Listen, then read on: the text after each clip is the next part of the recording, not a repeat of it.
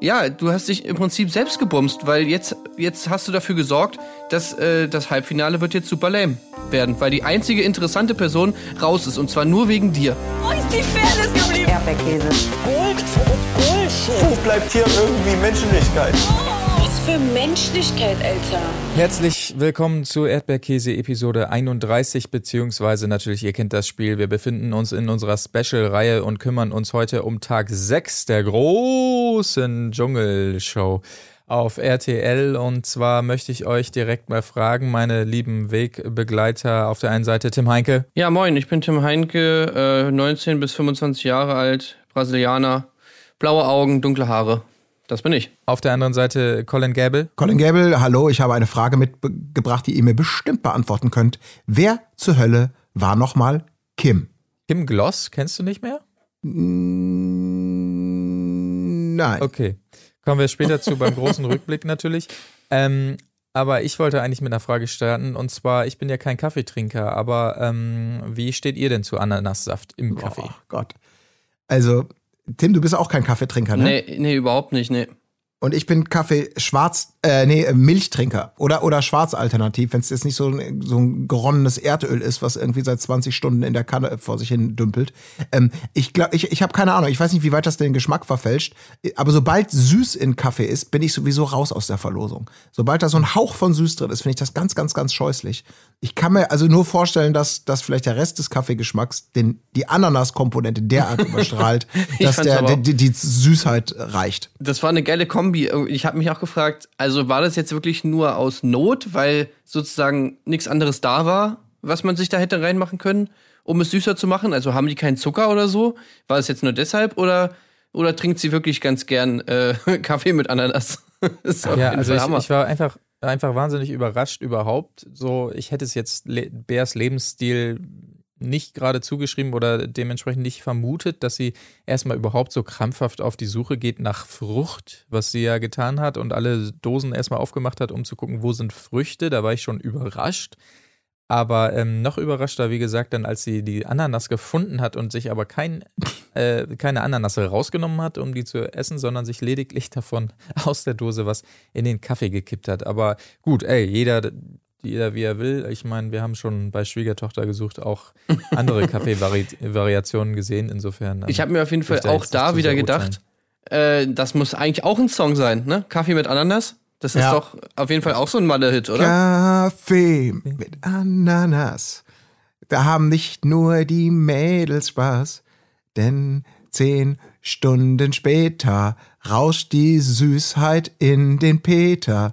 Kaffee. Ihr wisst ja, es basiert natürlich auf dem Nebeneffekt, den Ananassaft hat, ne? Auf äh, das männliche Ejakulat. Ah, so, E- natürlich. A. Also ja, du brauchst, sorry, du brauchst ja die schmierige Komponente. Und jetzt Ja, versuche ja, ich beides klar. zu verbinden, ne? Wenn hier einer Ananas macht, bin ich der. Aber du weißt, dass das so, Vielleicht war ja das der Grund auch, weil sie meinte ja selber, sie, vielleicht wollte sie mal ein bisschen wieder die Erinnerung haben, weil sie meinte ja später, dass sie schon ne, lange Ja, ja, nicht ja. mehr weiß, wie Ejakulat aussieht, Ich- sich anhört. ja, stimmt. Ja, ach, das, Ähm, naja. Aber es, es ging dann relativ schnell weiter, weil es gab wohl äh, Regelverstöße und es mussten Zigaretten äh, abgegeben werden. Und zack, rauschte ich in die nächste Überraschung hinein, denn es war ja nur die Rede davon, drei Zigaretten abzugeben. Das hätte man durchaus aufteilen können zwischen Bea und ähm, Lars. Aber Bea prescht nach vorne und sagt, hier, hier habt ihr meine drei Zigaretten, doch damit nicht genug.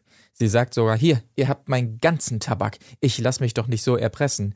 Zitat, ihr trefft mich damit nicht. Und ich muss gestehen, als sie dieses Zitat los wurde, ihr trefft mich damit nicht, da habe ich schon in mich reingeschmunzelt und gedacht, haha, Bär, das werden wir noch sehen, wie sehr dich das treffen wird. Aber tatsächlich gab es nicht das große Drama dann. Also sie Mhm. hat tatsächlich für den Tag aufgehört zu rauchen und es nicht weiter thematisiert, soweit wir das gesehen haben.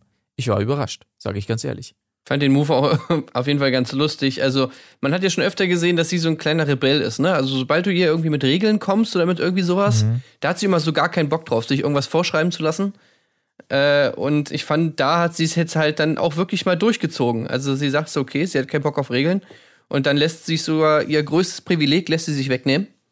Äh, das fand ich ganz witzig. Also sie ist natürlich schon so ein bisschen kind, kindlich so in, in bestimmten Sachen. Ne? Also keine Ahnung, irgendwie, äh, Ja, du kannst dich jetzt aussuchen. Entweder du ziehst dir jetzt eine Jacke an oder wir gehen halt ohne Jacke raus, dann musst du frieren. Nee, dann gehe ich eben ohne Jacke raus und dann frieren Ähm, jetzt hier die ganze Zeit. Nee, pass mal auf. Äh, wir machen das so. So, wir gehen jetzt raus und du, du gehst ohne Jacke raus, damit du frierst. Komm jetzt. Nee, das wollen wir doch mal sehen. Ich zieh mir die, du ziehst dir die Jacke nicht an. So, also, wo man, okay, wenn das so einfach ist mit der Psychologie bei ihr, dann hätte ich da so ein Konzept.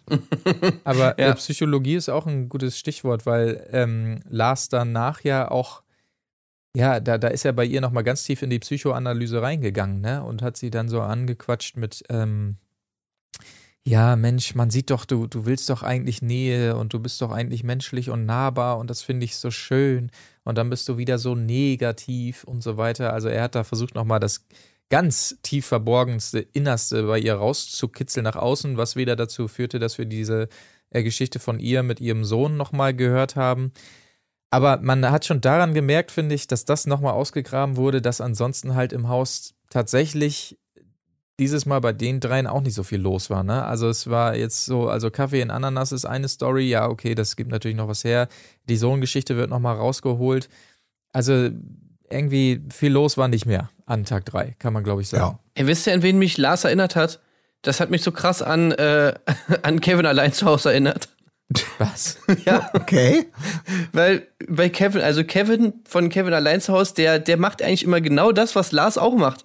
Weil der therapiert oder versucht ja auch immer so Leute so, im Prinzip fremde Leute so mit so ein paar Sätzen zu therapieren. Also Kevin allein zu Hause, erste, erster Teil, da ist es ja der, der alte Mann, der alte Nachbar, der neben ihm ist, der hat genau das gleiche Problem.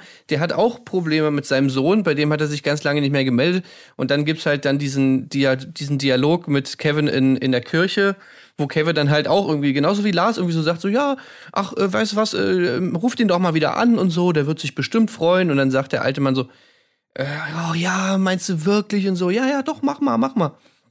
Und dann ganz zum Schluss natürlich, äh, ja, sieht man dann im Abspann noch so, oh, Spoiler jetzt, äh, naja, ich spoiler es vielleicht nicht. Was sieht man da im Abspann? Man weiß es nicht. Und im zweiten Teil ist es diese Taubenlady, wo er ja dann auch, ne, ja, also du bist doch eigentlich tief im Herzen, bist du doch, ähm, bist du doch eigentlich nett und so und äh, bist du voll liebenswert. Also im Prinzip, Bea ist so eine Mischung aus dem Nachbarn und der Taubenlady von Kevin allein zu Haus. Und Lars bringt einfach eiskalt den Kevin-Style. Also so ist es. Das finde ich, das ist sehr weihnachtlich von dir formuliert. Ja. Kann ich mich, kann ich mich mit anfreunden? Kann ich meinen Frieden mitmachen mit dieser Analogie? Ich dachte, du meinst in erster Linie, weil er so aussieht wie einer, einer der Brüder, ähm, der da heißt Michael C. Maronna, beziehungsweise, nee, Michael Ähm, C. Hall. ich hab's Jeff McAllen. Mc, achso, der mach's doch Jeff nicht gespielt. kaputt. Naja. Du hast schon Okay. alles kaputt gemacht gestern. Da kommen wir ja gleich noch zu. Stimmt. Also dafür, da, ja, da können wir auch jetzt zu kommen. Ich möchte mich natürlich nochmal entschuldigen. Ich hätte es wissen müssen. Ich meine, wir, wir bekommen es mit. Auch dafür nochmal vielen Dank für euer zahlreiches Feedback. Das meine ich ganz ernst. Wir, wir merken das gerade jetzt, gerade wo wir täglich senden, dass es äh, euch ähm, oder vielen von euch äh, eine große Freude macht und ihr lasst es uns wissen auf diversen Kanälen. Dafür vielen Dank. Aber daher hätte ich natürlich auch wissen müssen, wie viel Gewicht ein Wort hat, was man hier in diesem Podcast verliert. Und ähm, ihr werdet es mitbekommen haben. Ich habe in der letzten Folge ja etwas leichtfertig, Unbegründet auch.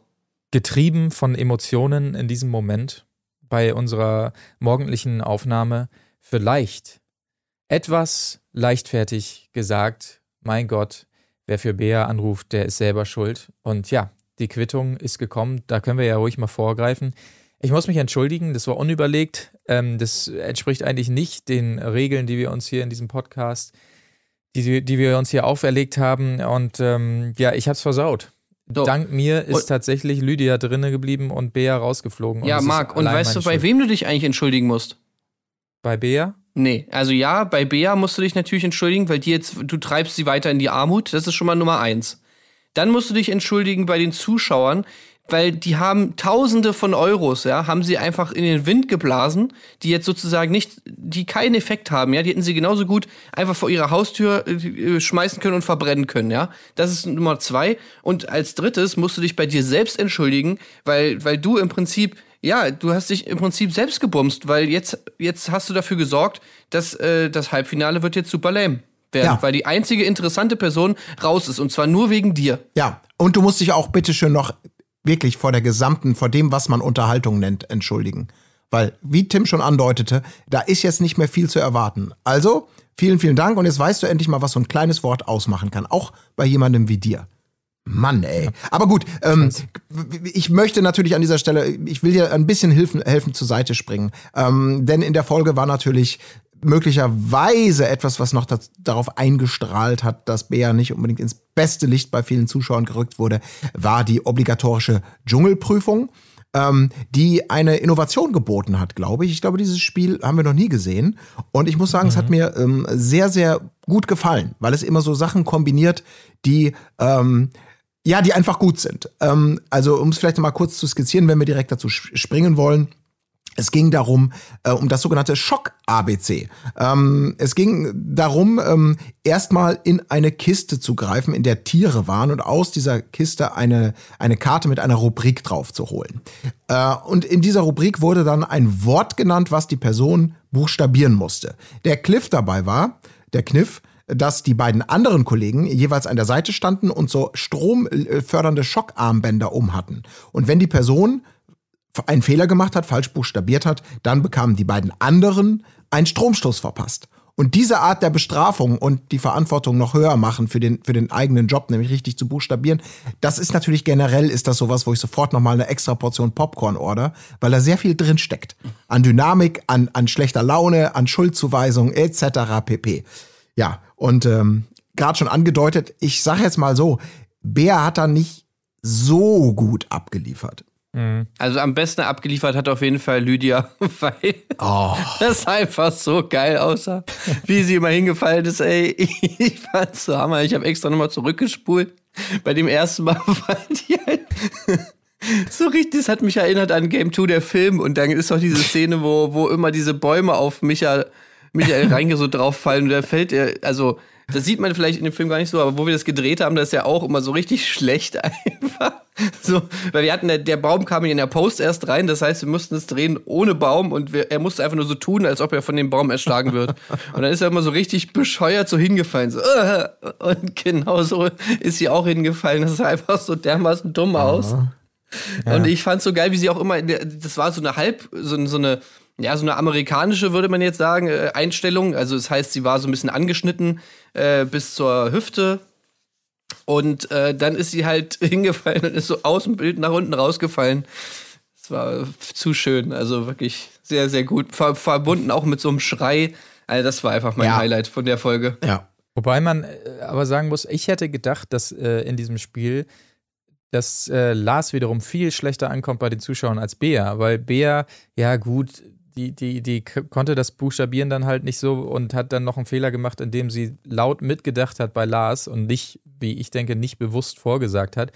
Und dass er ihr das hinterher dann so lange aufs Brot geschmiert hat und so, das fand ich auch sehr unangenehm. Dann im Haus nochmal, Bea, was war denn da los? Ja, was und weißt du warum? Weil er nur, nur deshalb, weil es, glaube ich, so aussah, als ob er es nicht gewusst hätte. So, das ist, glaube ich, der ja. einzige Grund, warum er so lange. Er war sauer, dass er seine, seine Leistung nicht zeigen konnte. Und ja. ich meine, ja, wir, wir haben ja schon das Feedback bekommen, wir sollen aufhören mit dem Lars-Bashing. Es ist kein Lars-Bashing, ey, Lars ist ein guter Mann, ich äh, ist ein sympathischer Typ und sonst alles, alles cool. Äh, aber ich rede das jetzt, sage jetzt, jetzt nur im Dschungelkontext. Aber auch wie er auf den, wie er auf den Stromschock reagiert hat. Also, sorry, das ist einfach scheiße. Äh, Lydia macht's richtig, ja, mit diesem geilen Sturz. Und Lars, ja, der zuckt ja so ein bisschen, kommt nicht ein Ton raus. Also das finde ich, das summiert für mich schon perfekt, was einfach mit Lars nicht stimmt. Der ist einfach, ist ein guter Mann, aber fürs Dschungelcamp, mm -mm. Ja, Mhm. Das ist ja also deswegen auch nochmal die Erinnerung. Das ist natürlich die Skala, mit der wir hier messen. Wir messen nicht nach, nach Nettigkeit und mit wem möchte man gerne Kaffee trinken gehen oder in Urlaub fahren, sondern es geht darum, wer bietet uns die beste Unterhaltung. Und ja, da bin ich natürlich, bin ich voll bei euch. Ähm, da hat Bea durch ihr, durch ihr Versagen, man kann es auch nicht anders sagen. Also die beiden Worte, die sie selber buchstabieren musste, hat sie verkackt. Ähm, das dritte mhm. hat sie auch verkackt. Also sie hat, sie hat kein Wort richtig gesagt. Äh, und die waren jetzt, der Schwierigkeitsgrad war jetzt bis auf Hyaluron, wo ich selber dachte, okay, da hätte ich vielleicht bei der Werbung mal besser aufpassen müssen ähm, ist, sind das alles, war jetzt kein, kein, kein Hexenwerk. Aber natürlich mhm. dann noch diesen Fauxpas begehen, den sie dann versucht, dann noch so zu vertuschen. Oh, ich wollte eigentlich was ganz anderes sagen. Ah, statt A für Rosenkavalier, nee, Kavalier, wie auch immer.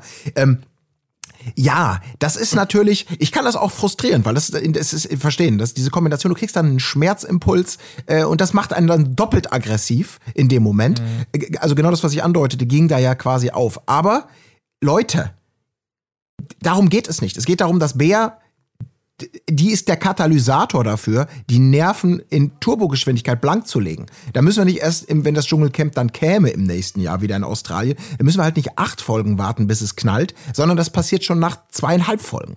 Und das kann nur noch besser werden. Ja. Also, ja, wie gesagt, es- wir, wir haben jetzt so ein bisschen vorgegriffen mit der Dschungelprüfung und ja auch schon gesagt, dass Bea raus ist.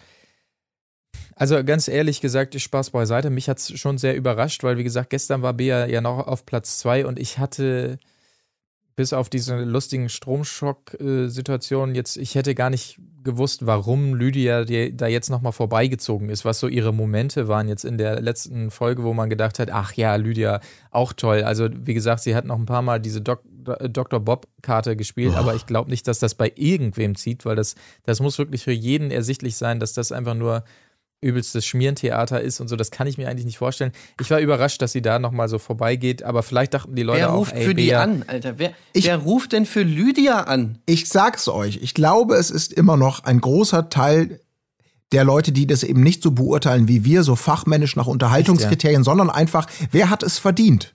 Und wenn man nach wer hat es verdient geht, haben es natürlich Lars und Lydia vor allem durch die Dschungelprüfung verdient, durch ihre Leistung. Aber das ist natürlich das, das konträr zu den Interessen an An dieser was denn für Sendung. eine steht. Leistung, Ja, sie haben Alter? richtig buchstabiert, sie haben alles richtig gemacht, sie waren korrekt. Lars hat danach ja auch noch, Bea hatte ja auch ihren sehr sympathischen Breakdown in Anführungsstrichen danach noch, also nach der verkackten Prüfung, wo sie sich selber kasteit hat, äh, wie man nur so versagen kann und wie man so rüberkommt. Und Lars, der ja auch erst noch ein bisschen meckrig war, der dann ja auch sofort zur Hilfe geeilt ist, also zutiefst menschlich ihr, ihr, ihr das Gespräch angeboten hat und sie wieder aufrichten wollte. Das war ja alles natürlich auch mega sympathisch und auch der korrekte Move menschlich gesehen. Und sowas wird dann natürlich auch, ja, sowas wird einfach gutiert.